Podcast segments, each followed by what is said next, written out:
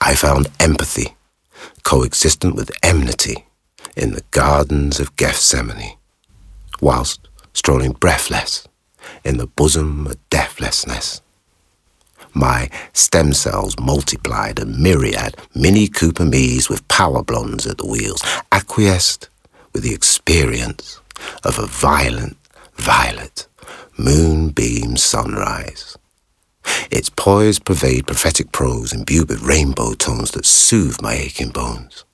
Soon, though, unmanned woman drones purple circled overhead and fed findings back by Wi Fi CCW on average at least 300 times a day TV.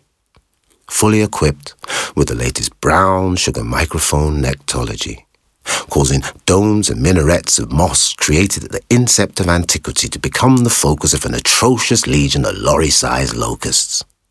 I tried to capture the moments on my grime-infused Sony One Kenobi K700i, but its mega lack of pixels wouldn't fucking focus. You'll never guess what happened next. I received a text from my recently ex ex that got me really, no, no, really vexed.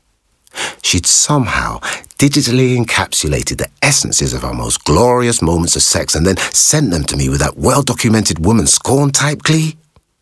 She somehow knew instinctually, no, intuitively, no, eerily, that for me, in terms evolutionary, I'd arrived at the precise moment just before, the precise like circumcision moment just before the attainment of eternal equanimity. In desperation, I snorted DMT and powwowed astrally with 12 liquid pixies, all of whom swore down they were first cousins of Mordecai Vanunu. But what's that? Did, did somebody say hoo hoo? You know Hoo Hoo, the brave Yiddish scientist Hoo Hoo blew the lid off what he and many of his fellow Israeli citizens knew knew pertaining to, to what to this day day they still swear down they haven't got got.